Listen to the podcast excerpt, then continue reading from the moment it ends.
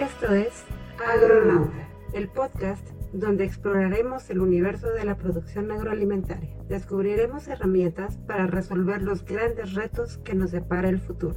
Agronegocios eficientes, agrotecnología con imaginación, autoproducción en comunidades interconectadas, un mundo que busca la soberanía alimentaria. Acompáñenos en este viaje a las inmensidades de la innovación agrícola. Bienvenidos a Agronauta. Bienvenidos a Agronauta. Bienvenidos a. Eh, el día de hoy tenemos, vamos a hablar, responder a los agronautas, a los agroescuchas, en un episodio muy interesante para el cual me está, vamos a hablar sobre un tema que nos pidieron sobre microorganismos en agricultura y para eso tenemos a nuestro especialista en el tema que es Paula Rojas.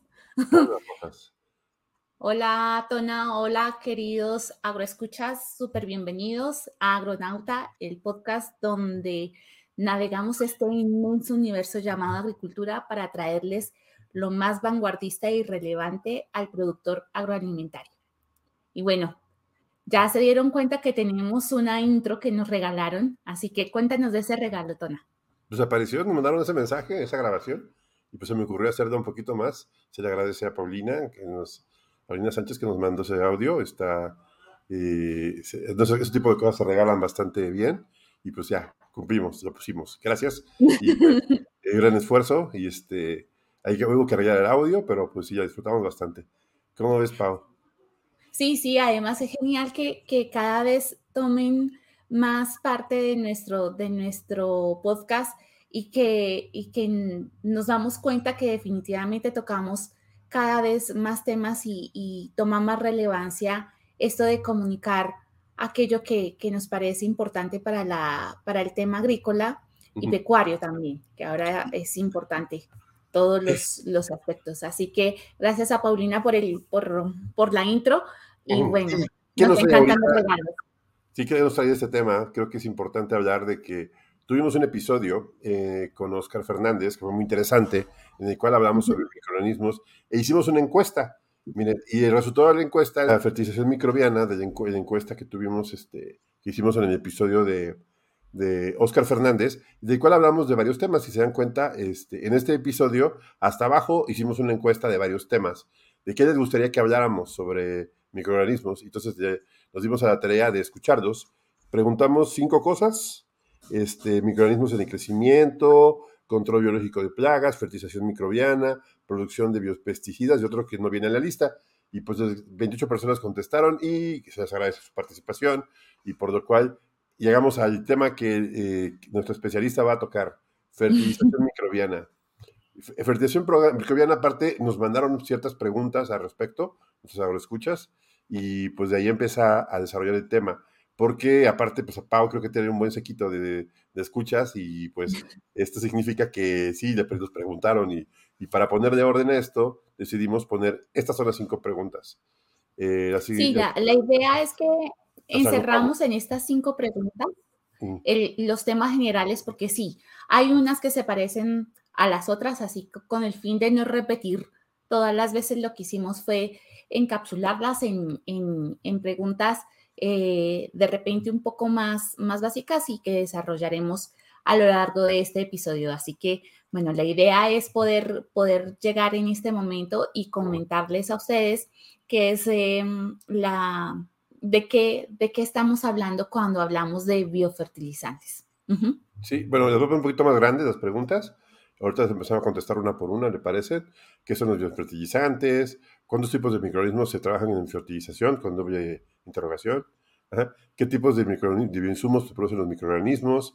¿Cuáles son tipos de micro, cuáles tipos de microorganismos trabajan en biofertilización? ¿Y el, eh, es seguro el uso de microorganismos en agricultura? Esa es una gran pregunta. ¿Y por qué usar bioinsumos en la agricultura? Pues sin más por el momento, empecemos. Voy a quitar la presentación y voy a poner cada pregunta. ¿Te parece que la ponga aquí abajo? Sí, no hay, no hay- no hay lío. Sí. no hay lío. Creo que lo ideal es que podamos comentarles a todos ustedes, agroescuchas, que bueno, em, cuando, cuando empezamos a hablar de biofertilizantes estamos hablando de un campo de acción demasiado amplio.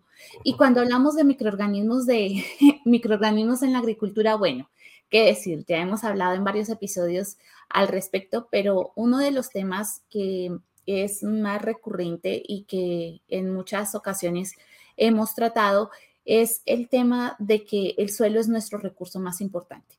Y cuando hablamos de sanidad de cultivos y todo lo relacionado con el desarrollo de los cultivos, empezamos a notar la importancia de la nutrición, la nutrición de las plantas, la nutrición de los cultivos. Y por eso es tan importante el tema de biofertilizantes, que no son otra cosa que los microorganismos o todos aquellos, em, todos aquellos insumos que están relacionados con la parte nutricional, aquellos microorganismos que afectan directamente la nutrición de los cultivos, que son capaces de degradar eh, sustancias para que las plantas puedan nutrirse de manera más eficiente o que en definitiva podamos em, establecer parámetros de, de manejo nutricional en los cultivos.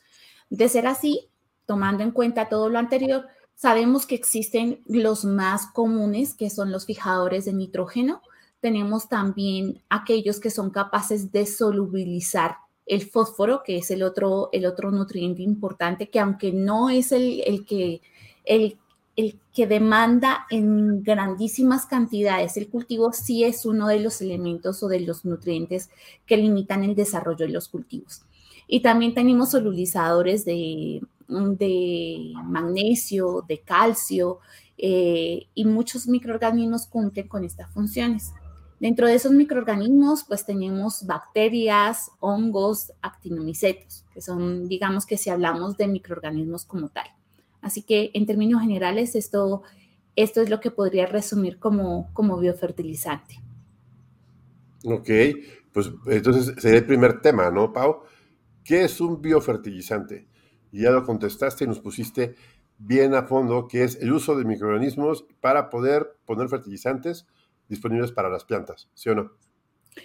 Vas que los fertilizantes, Tona, son los nutrientes, porque muchas veces en el suelo, en el suelo hay nutrientes que están allí eh, no disponibles, pero que se encuentran cuando hacemos el análisis de suelo. La pregunta es, ¿y por qué si tengo un exceso de nitrógeno o un, exceso de fósforo que generalmente es algo común en, suelos del norte. Ustedes en, allá en México tienen el tema de una concentración de fósforo en suelos altos. Acá tenemos el contrario, acá en Colombia tenemos es deficiencia de fósforo en suelos. Entonces, fíjate que son condiciones distintas que se van presentando, pero que lo que buscamos es que a través de los microorganismos podamos disponibilizarlos para las plantas o potencializar esos nutrientes, ya sea porque nosotros los, los agreguemos al, al cultivo con el tema de fertilización o bien sea porque estén disponibles en el suelo para la planta.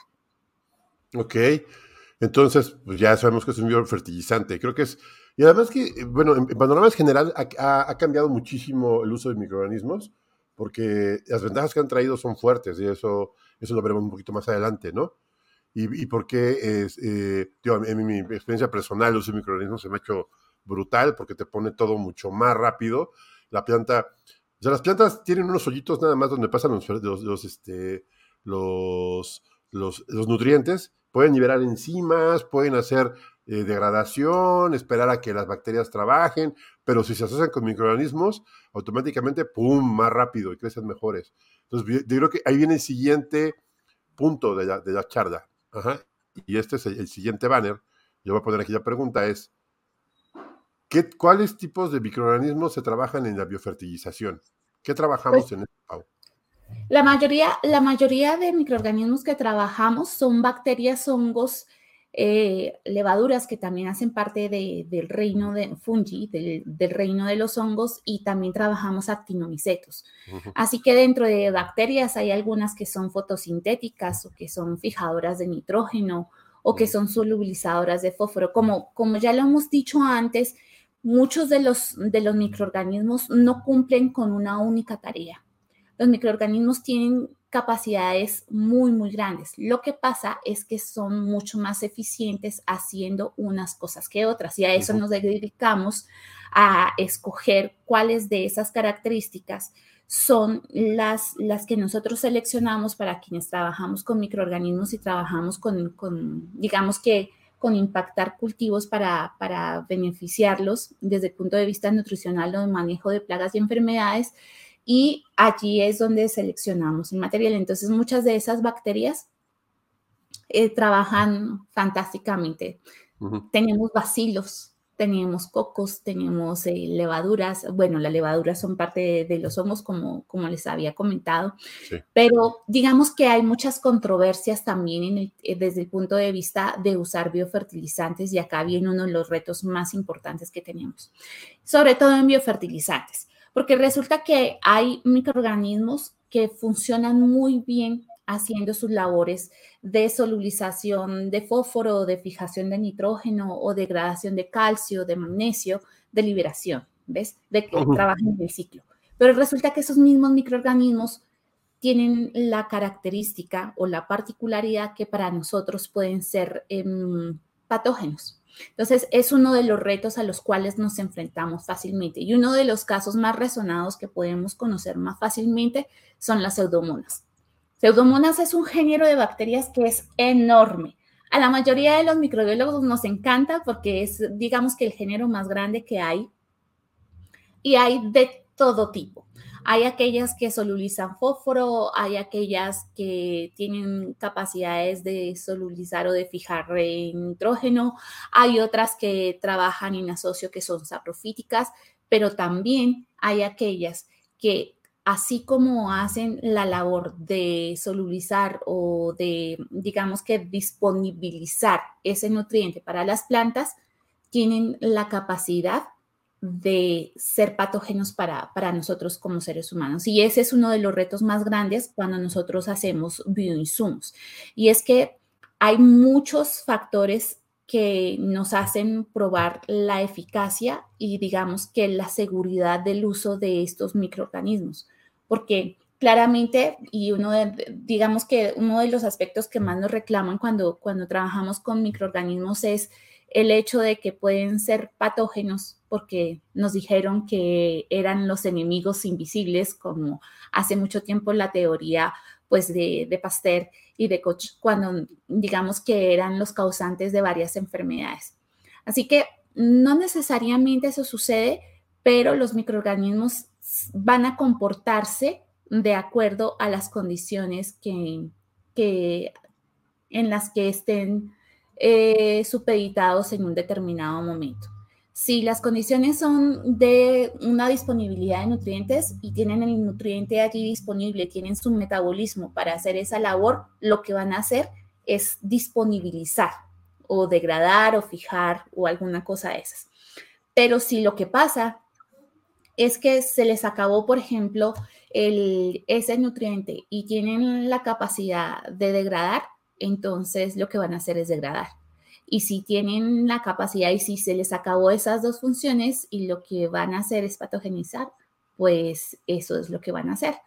Hay, hay, personas, es importante, Pau, que estás diciendo que patogenizar, o sea que también el mal manejo de microorganismos es un gran problema, porque yo estoy platicando contigo, lo que he visto, por ejemplo, y ahorita que hay esta moda de échale de todo, porque échaselo dos veces, este, y, si de hecho funcionó con un kilo, pues con dos funciona mejor, ¿no? Entonces se empieza a abusar de los microorganismos. Ahorita todo el mundo quiere producir este, tricoderma, todo el mundo quiere, eh, quiere, echar de ahí.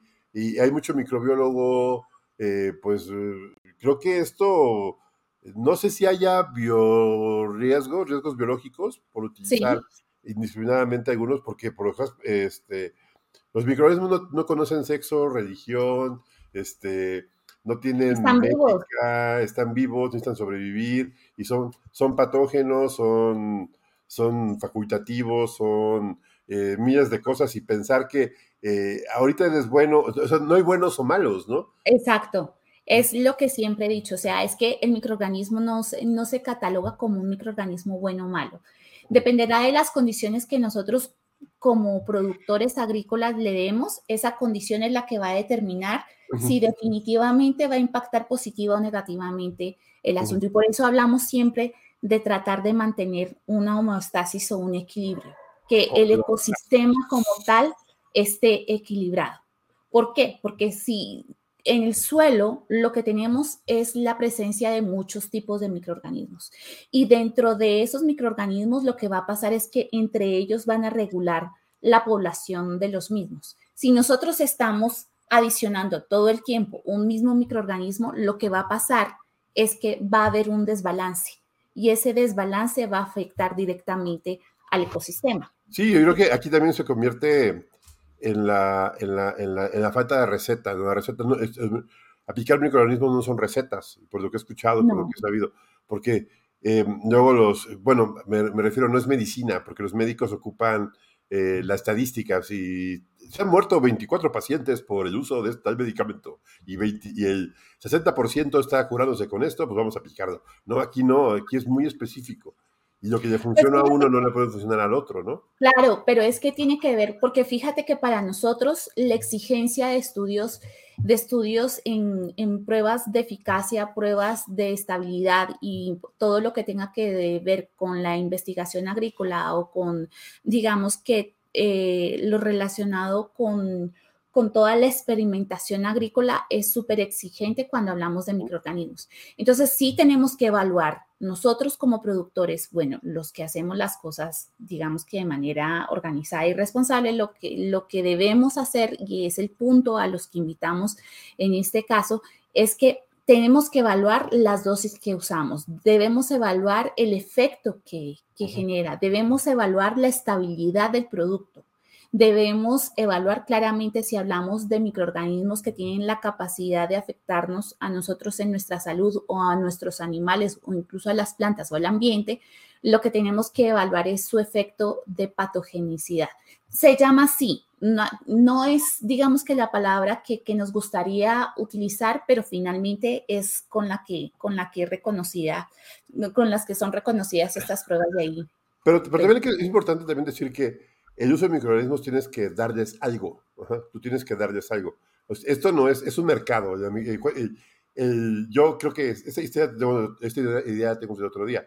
El suelo es un mercado. O sea, es, eh, va a la baja, va a la alta. Va a la alta los nitrógeno. Hay que poner un microorganismo que los consuma. Y ahí esos van para arriba. Y luego que va a la baja el fósforo. Hay que poner otro. Y está de origen y así. Y así. Entonces tienes que aprender a, a dar una, un balance o sea, tiene que ser balanceado todo. No se trata, mira, para mí no es un, tema de, de que está alto, que está bajo, y entonces le pongo esto que, que lo que hace es eh, trabajar, que está alto el nitrógeno. Entonces, el nitrógeno, ¿qué voy a hacer? ¿Usar fijadores de nitrógeno? Pues no. ¿Por qué? Porque si tú usas, por ejemplo, Rhizobium y Rhizobium, que son bacterias fijadoras de nitrógeno que trabajan en, en asociación simbiótica, ¿qué quiere decir esto? Que son altamente específicos que se desarrollan con un tipo de planta específico, pues simplemente ese factor de asociatividad no se va a dar por una razón simple.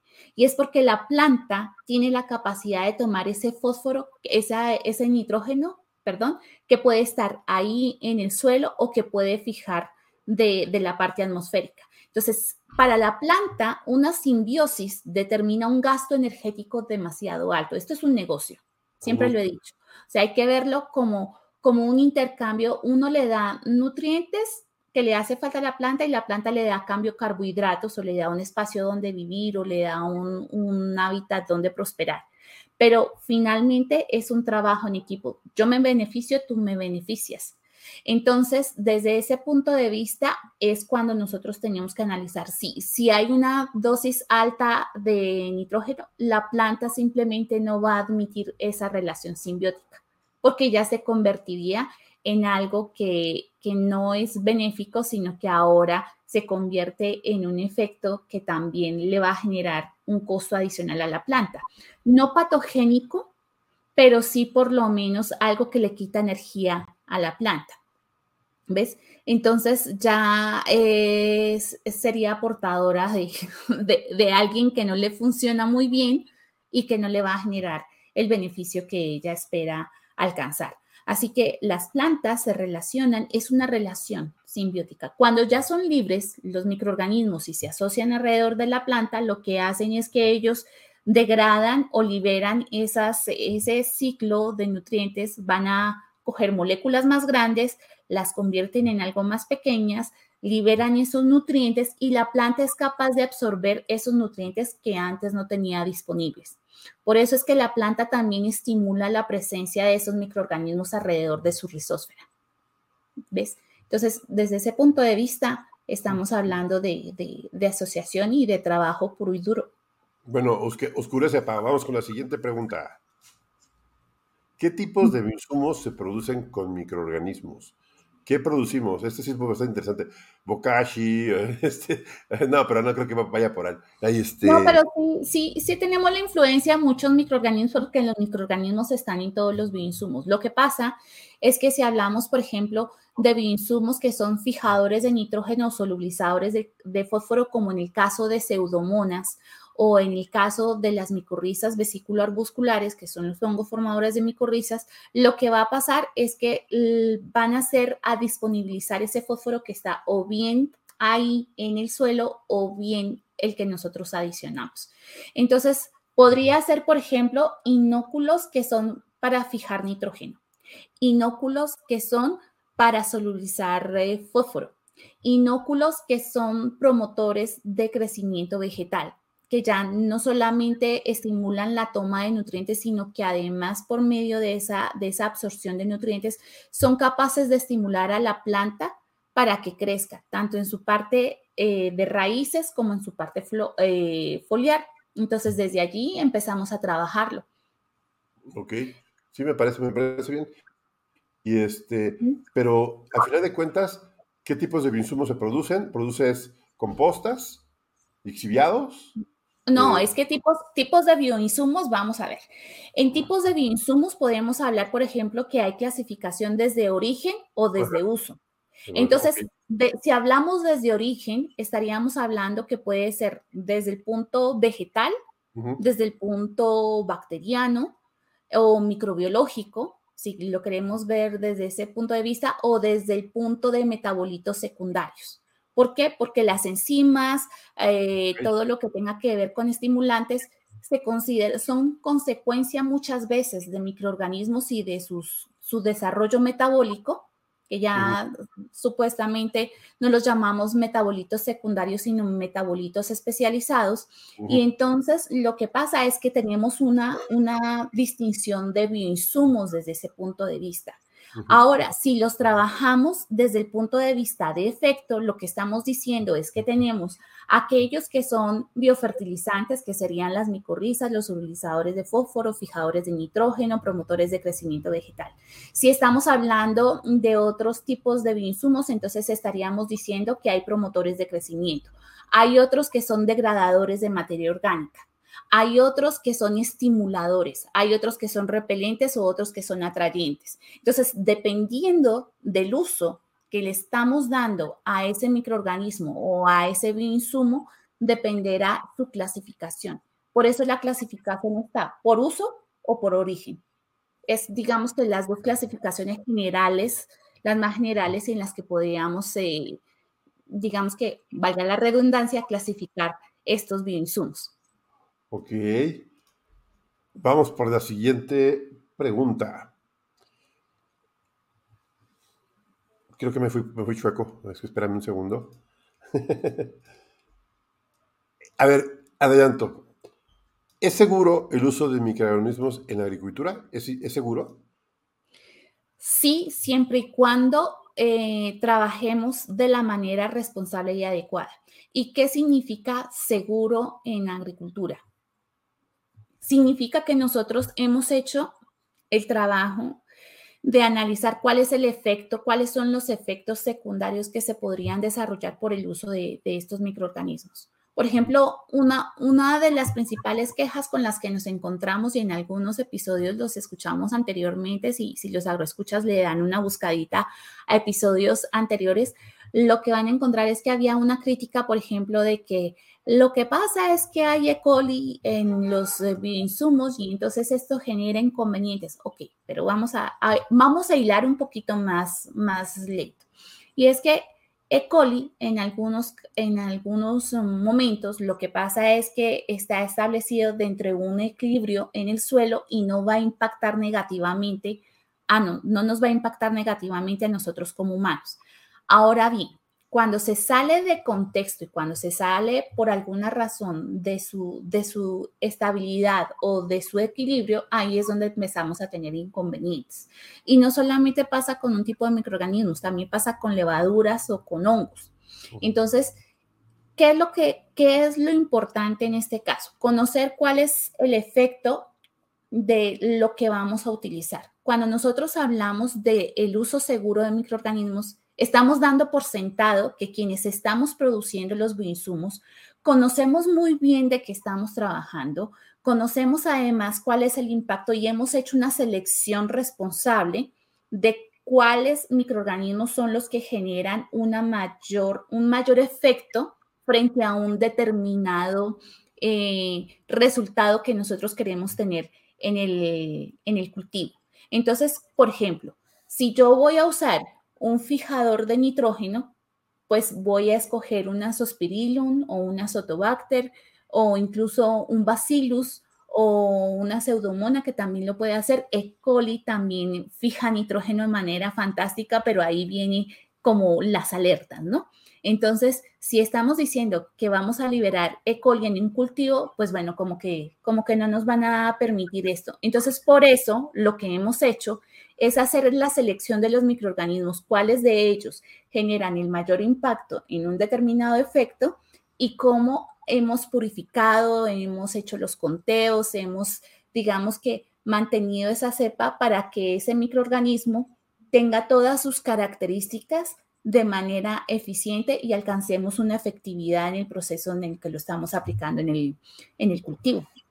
Pero también, Pau, es importante saber, y aquí, que el buen manejo de los insumos es importante. Absolutamente. A qué me refiero, porque, por ejemplo, si se crean condiciones anaeróbicas o se crean condiciones de, para crecimiento de algunos microorganismos que no son adecuados, pueden ser, por ejemplo, anaerobiosis, que se cree, algunas partes que que no tengan suficiente movimiento de agua y tengan liberación de algún tipo de... O de aire, ajá. O, por ejemplo, el uso de eh, malas compostas o compostas de origen eh, que no sea muy eh, bien cuidado, que pueda llegar al cultivo, podrías contaminarlo.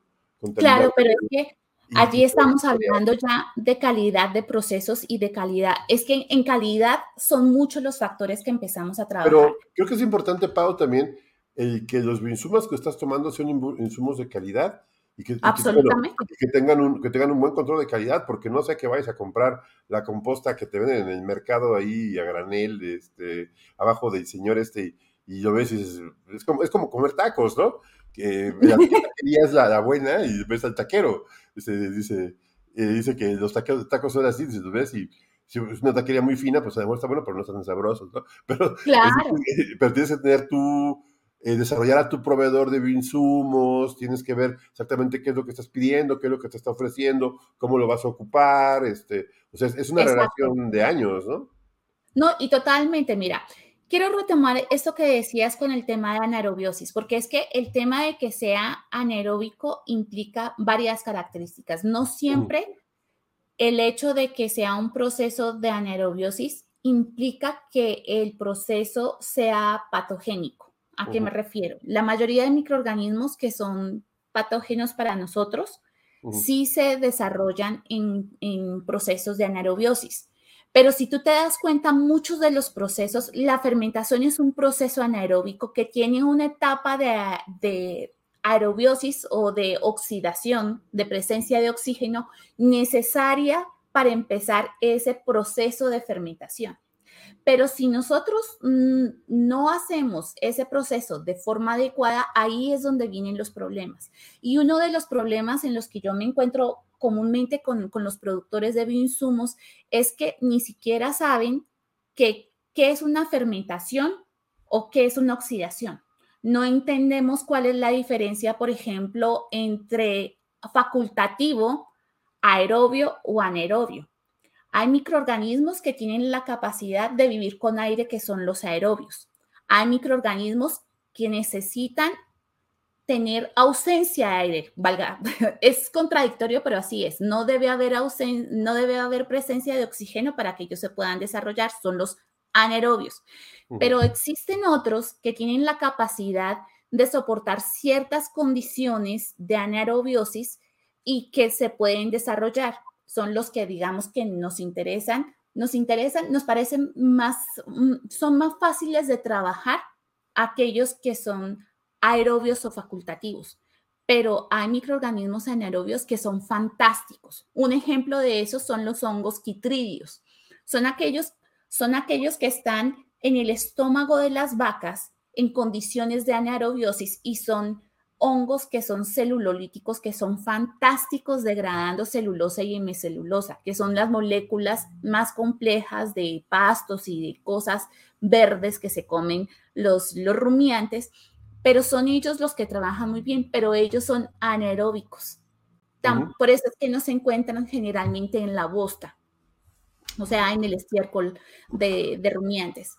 Entonces, claro, porque entran en contacto con el oxígeno, tan pronto salen de este, de este fantástico, digamos que, em, bioreactor que es una vaca, y resulta que tan pronto salen...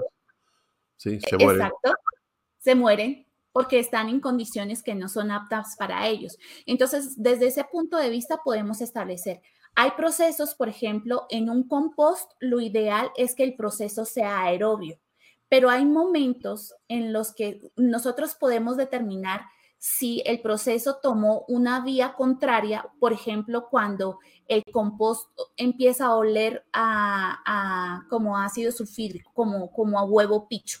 Ajá. Entonces, Ajá. a, pudrición. Ajá. Entonces, es uno de los síntomas de que, uno, hay exceso de agua. Dos, hay ausencia de oxígeno. Tres, el material se vuelve negro, se vuelve eh, baboso. Es uno de, y fíjate que estamos hablando de cosas que podemos ver con, que son aspectos sensoriales que podemos ver a simple vista, pero no por eso podemos decir que está perdido, que es una cosa o es la otra.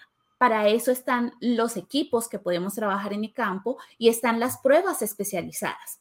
Entonces, fíjate la importancia de conocer cuáles son los procesos de control de calidad para esos bioinsumos para que no tengamos inconvenientes más adelante, porque puede que nosotros produzcamos nuestros bioinsumos para el consumo, pero si no hacemos el control, pues estamos dañando nuestro cultivo. Y más responsabilidad, aún mucho más grande, cuando producimos, no solamente para nosotros, sino para la asociación o para, para la vereda, la comunidad, o si yo ya soy industrializado, entonces los, los controles de calidad tienen que ser mucho más claros y son más, más severos. Sí, porque ahora ya estoy escuchando el tema de que existen controles de calidad microbiológico en cultivos y que antes eran así como que muy, bueno, nadie lo ocupa y, y se hacían análisis microbiológicos cuando algo realmente estaba muy desbalanceado. Ahora creo que eso ya es más común. Pero sí, me, queda, claro y es importante que nosotros podamos tomar como referencia el uso de microorganismos y, sus ventajas, ¿no? Y, sobre todo de que los, vayan utilizando adecuadamente. Y es toda una tecnología, o sea, usar microorganismos, en qué momento entra uno, eh, y luego si quieres ayudar con un poco de, no sé, un, un, un tablito especial, o, eh, y además hacer una composta no es, no es nada del otro mundo, pero tampoco es tan fácil. Fíjate que, fíjate que en el episodio para los agroescuchas que quieran, que quieran eh, remitirse, tenemos un episodio de, compostas y lombricompostas que lo pueden revisitar cuando quieran, donde hablamos precisamente de muchos de los, de los aspectos que son importantes, que, al parecer son muy simples y que no les prestamos la mayoría de veces importancia. Pero fíjate la calidad de un estiércol para hacer un, un, un compost o, un biofertilizante, bien sea un, un biofermento, aquellas agüitas cafecitas que nos echan la culpa que, tienen muchas problemáticas, pero que definitivamente funcionan muy bien, siempre y cuando se hagan de la manera adecuada y hagamos controles. Porque si lo que no se mide, no, se puede mejorar. Vamos a la última pregunta. Ajá. ¿Por, qué, usar? ¿Por qué usar bioinsumos en agricultura? ¿Qué es lo que favorece? ¿Por qué salió esta duda existencial, ser o no ser bioinsumista? Bueno, esta duda creo que ha tomado una mayor relevancia desde, el, desde los tiempos aquellos que estuvimos confinados. Desde tiempos de confinamiento tomó mucho más fuerza por aquello de, del impacto que tuvimos al no tener logística para el transporte, del impacto de los costos de los fertilizantes, nos hizo, dar, nos hizo darnos cuenta que hay maneras que hay alternativas que se vienen trabajando desde hace muchísimo tiempo, pero que definitivamente no las estábamos usando. Esta, esta tecnología no es nueva, no es algo que nos estemos inventando. Mira, yo llevo más de 25 años trabajando con esto y de esto ya se trabajaba hace mucho tiempo atrás. Así que no es algo nuevo, pero sí lo que es nuevo es que ahora estemos generalizando su uso y allí es donde está la responsabilidad de todos. ¿Cuál es la ventaja de usar los bioinsumos en la agricultura? Primero, que reduces los costos. ¿Por qué? Porque los bioinsumos son mucho más económicos que los eh, productos de síntesis química.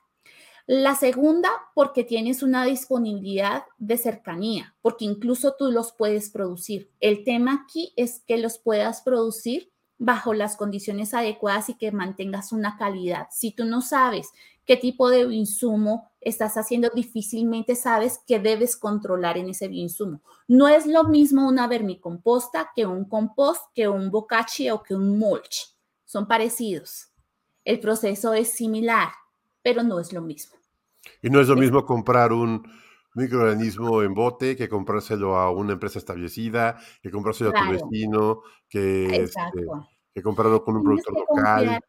Claro, y fíjate que de eso hablábamos en el episodio de seguridad y de responsabilidad, porque es que resulta que nosotros como productores tenemos la obligación de hacer nuestros controles de calidad, pero además como consumidores tenemos la obligación de ser responsables y entender qué es lo que estamos comprando, cómo lo estamos comprando, de qué manera vamos a usarlo, hacerlo de la manera que nos indican que hagamos, que es la manera adecuada y probada que el productor ha hecho su trabajo, si es que le compras a alguien responsable, ¿no?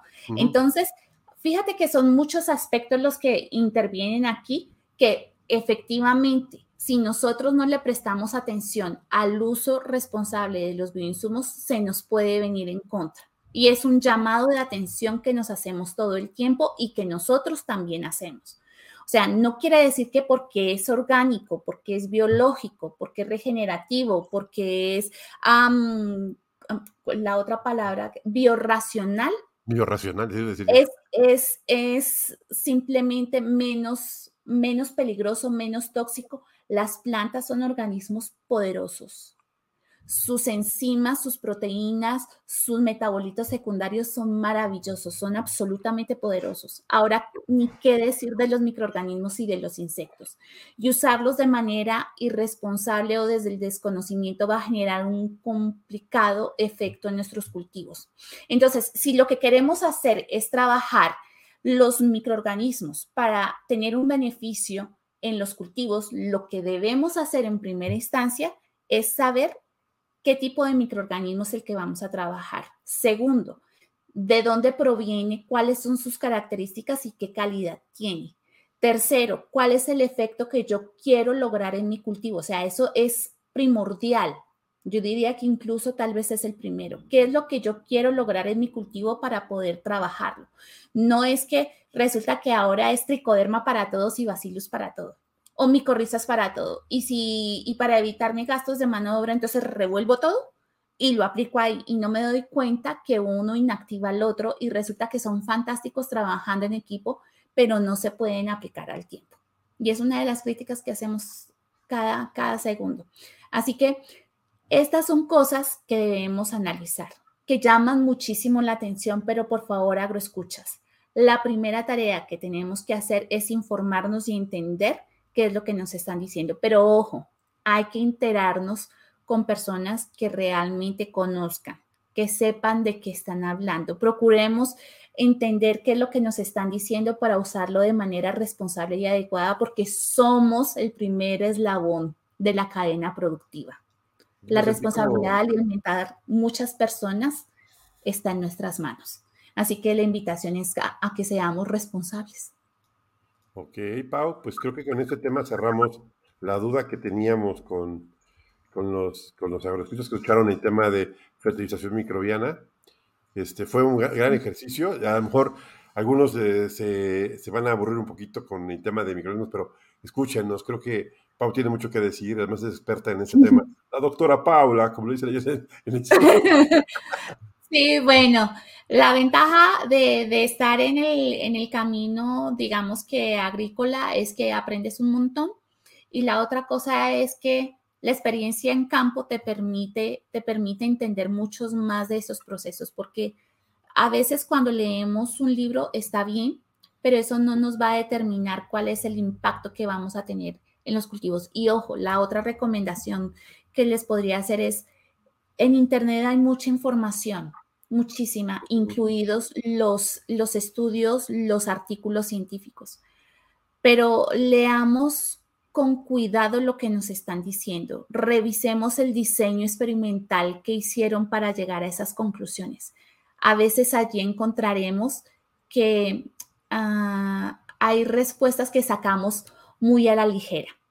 Por ejemplo, el tema de Mycobacterium bacari, que supuestamente nos hace más inteligentes si lo consumimos y se nos ocurrió decir que la maravillosa idea era que generaba eh, un efecto positivo en ratoncitos, pero no sabemos cuántos ratoncitos se evaluaron.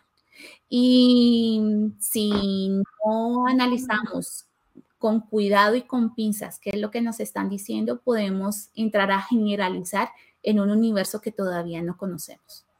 Así que nada, eh, aprendamos, preguntemos, hay mucha información. Aquí estamos para las preguntas que quieran dejar para responder. Y bueno, yo creo que de, por sí, creo que está bueno hacer otros episodios con las otras preguntas, con los otros porcentajes de las preguntas que nos hicieron, que creo que es un buen ejercicio para todos.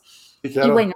Sí, nos falta todavía hablar de, yo creo que es interesante hablar de control biológico de plagas, etcétera, pero vamos a, vamos a dejarlo para, para la siguiente temporada, ¿no es cierto? Para ver qué sigue. Bueno, para otro capítulo les estaremos avisando, así que bueno. Bueno, pues gracias, ah, Pau. Este, y ahora voy a decir yo tu parte para que se te quite, porque todavía estoy en este episodio. Claro que sí, dale que sí. Me parece que te di cuerda. Déjenos cinco estrellas, manita arriba. Eh, síganos en nuestro canal de YouTube, síganos en nuestras redes sociales. Este, eh, va a haber cambios, eh, va a haber por ahí una gran sorpresa para, para finales de marzo, para principios de marzo. Este, creo que todos ustedes este, están esperando un agronauta. Bueno, me gustaría mucho que nos hayan escuchado.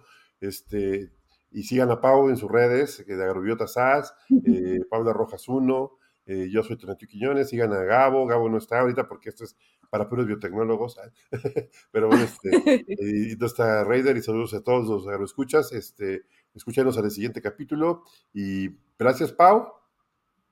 Es con todo gusto. Espero que esta información sea de utilidad para todos ustedes. Recuerden que nos pueden dejar comentarios aquí en nuestra red. Y parecido de Paula. Vale. Bye, escuchas.